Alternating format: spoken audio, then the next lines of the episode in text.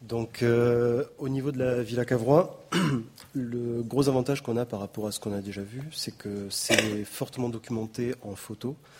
Euh, et donc, au niveau des reconstructions, euh, la photo ne ment pas, généralement. Quoique.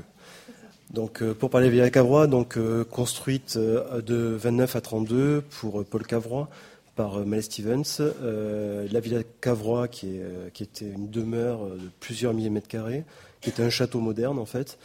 Euh, en 40, envahi par les Allemands, euh, la famille de Cavrois n'en voulait plus, mais plus du tout. Ils voulaient plus entendre parler. Du coup, ça a été à l'abandon, ça a été squatté, ça a été euh, dévasté, repris par les monuments nationaux et rouvert en 2014. Voilà, rouvert en 2014. C'est voilà, c'est beaucoup plus complexe que ça. Il y a du temps à prendre. Donc euh, Villa Cavrois, donc on a quelques, quelques photos ici que vous pouvez voir, et ça c'est l'état avant la restauration.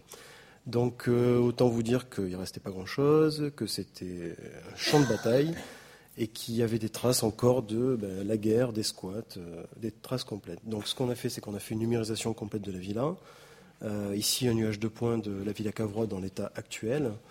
et là, on va vous montrer un cas concret, euh, parce qu'en fait, au niveau de l'application qui a été euh, développée pour la sortie, pour l'ouverture de la villa, euh, il fallait se projeter en réalité augmentée dans la villa, donc dans les espaces restitués.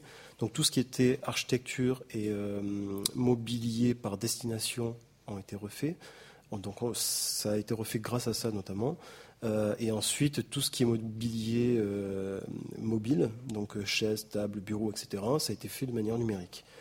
Donc ce qu'on a fait, c'est qu'on a travaillé, euh, on a réussi à choper quelques cotes de l'espace actuel.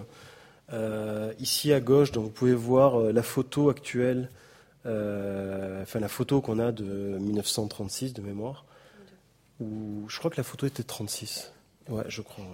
et donc l'idée c'est de reconstruire le, le, banc, en fait, tout ce qu'il y avait autour de la cheminée.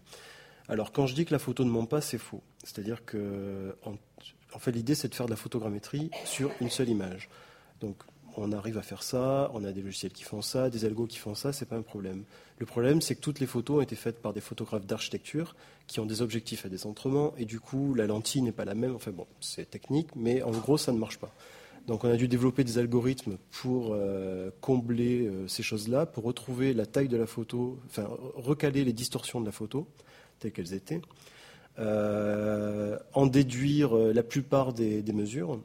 Ce qui fait qu'on a d'une part euh, la photo qui est dans un environnement métrique.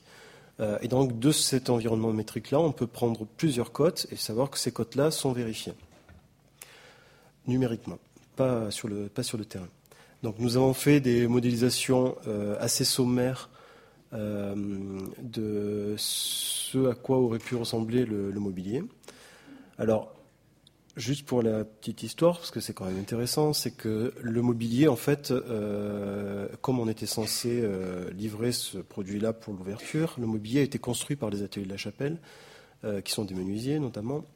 Donc l'idée, c'était de travailler avec eux pour qu'ils reconstruisent le mobilier. Alors, je ne sais pas si je suis bon dans les dominations, mais ils ont reconstruit le mobilier avec nos, cotes. Ils ont fait des maquettes qu'on a mis sur place. On a testé, voir si tout ce qui était environnement métrique, numérique, était juste par rapport à l'environnement métrique réel. Euh, donc il y a des ajustements qui ont été faits. Euh, on a travaillé donc sur plusieurs images. Et donc on a là par exemple le, mobilier qui est à gauche, c'est un mobilier, c'est une maquette, enfin une maquette réelle faite par les ateliers à Chapelle à partir de nos cotes qui ont été mises sur place. Pour vérifier ces choses-là, nous sommes revenus sur place, nous avons repris les points de vue retrouver les points de vue des photos telles qu'elles étaient faites avant, refaire des photos avec nos appareils à nous, donc qui sont euh, sur lesquels on peut calculer des mesures, euh, et donc fait ces superpositions-là, on a pu vérifier que les, cotes étaient bonnes. Donc ça, on s'en fout. Euh, donc là, on a l'environnement tel qu'il est. Donc ici, on voit la photo ancienne avec les meubles et se superpose la modélisation des meubles. Ça c'est l'application. Voilà. Donc pour vous montrer euh, l'image en bas à droite, donc ça c'est euh, le sur une photo actuelle. l'ensemble du mobilier est virtuel. Donc on est parti sur un point de vue qui existait déjà, et donc on a commencé à faire ces restitutions-là pour vérifier que, eh bien, dans l'application, on puisse switcher du, de l'état actuel à l'état tel qu'il était en 1932 lors de l'ouverture de la, de la Villa Cavrois. Et donc, dans cet espace-là, qui est l'espace bureau, qui était, à mon avis, le plus important, euh, parce que c'est très confiné. Donc là, quand je parlais de mobilier par destination, c'est-à-dire que la, la, bibliothèque qui était intégrée au niveau de l'architecture a été refaite je vous ai passé euh, beaucoup de choses parce qu'il faut faire vite, euh, a été refaite. On a remis, on a habillé cette bibliothèque-là, et donc on a recréé tout le mobilier tel qu'il était à partir de photos anciennes. Et donc l'idée de, ce projet-là, c'est vraiment que le, spectateur puisse être en immersion totale, ou du moins en immersion via la tablette, parce que total, il faudrait qu'il ait des lunettes, en immersion euh, dans les espaces tels qu'ils étaient en 1932. Donc là, c'est l'application à gauche. À droite, c'est euh, l'espace tel qu'il est euh, reconstruit, parce qu'actuellement, il est complètement nu. Et donc, pour la reconstitution des. Hum, alors, les volumes, on a vu. Pour ce qui est des couleurs, le problème, c'est qu'on n'a que des photos en noir et blanc. Quasiment que des photos en noir et blanc. Et on a très peu de reste sur les, sur les images.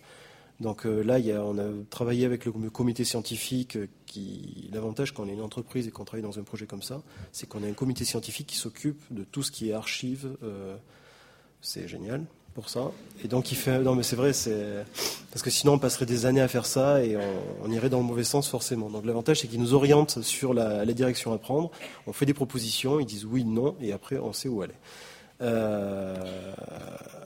Et donc euh, là-dedans, il y a aussi un autre aspect, c'est qu'au niveau de, la, de la, véracité de la reconstruction, il a fallu aussi euh, simuler euh, l'espace tel qu'il était, c'est-à-dire on a reconstruit l'espace alentour, on a fait des lumières, donc là je pars du côté virtuel, on a refait les lumières, et ensuite on a fait des calculs qui sont des calculs de Maxwell, donc qui calculent la lumière vraie, et notamment on a les rendus de couleurs tels qu'ils étaient, en tout cas en théorie, parce qu'on n'a pas de preuves tangibles, mais le mieux qu'on puisse faire en l'instant T, c'est ça. Et donc pour faire mieux, il faudrait qu'on retrouve un meuble, mais pour l'instant, il n'y en a pas. Voilà, ce serait voilà, on va les retrouver au fur et à mesure, mais voilà. Donc voilà, j'ai fait court. Deixa eu contar aqui.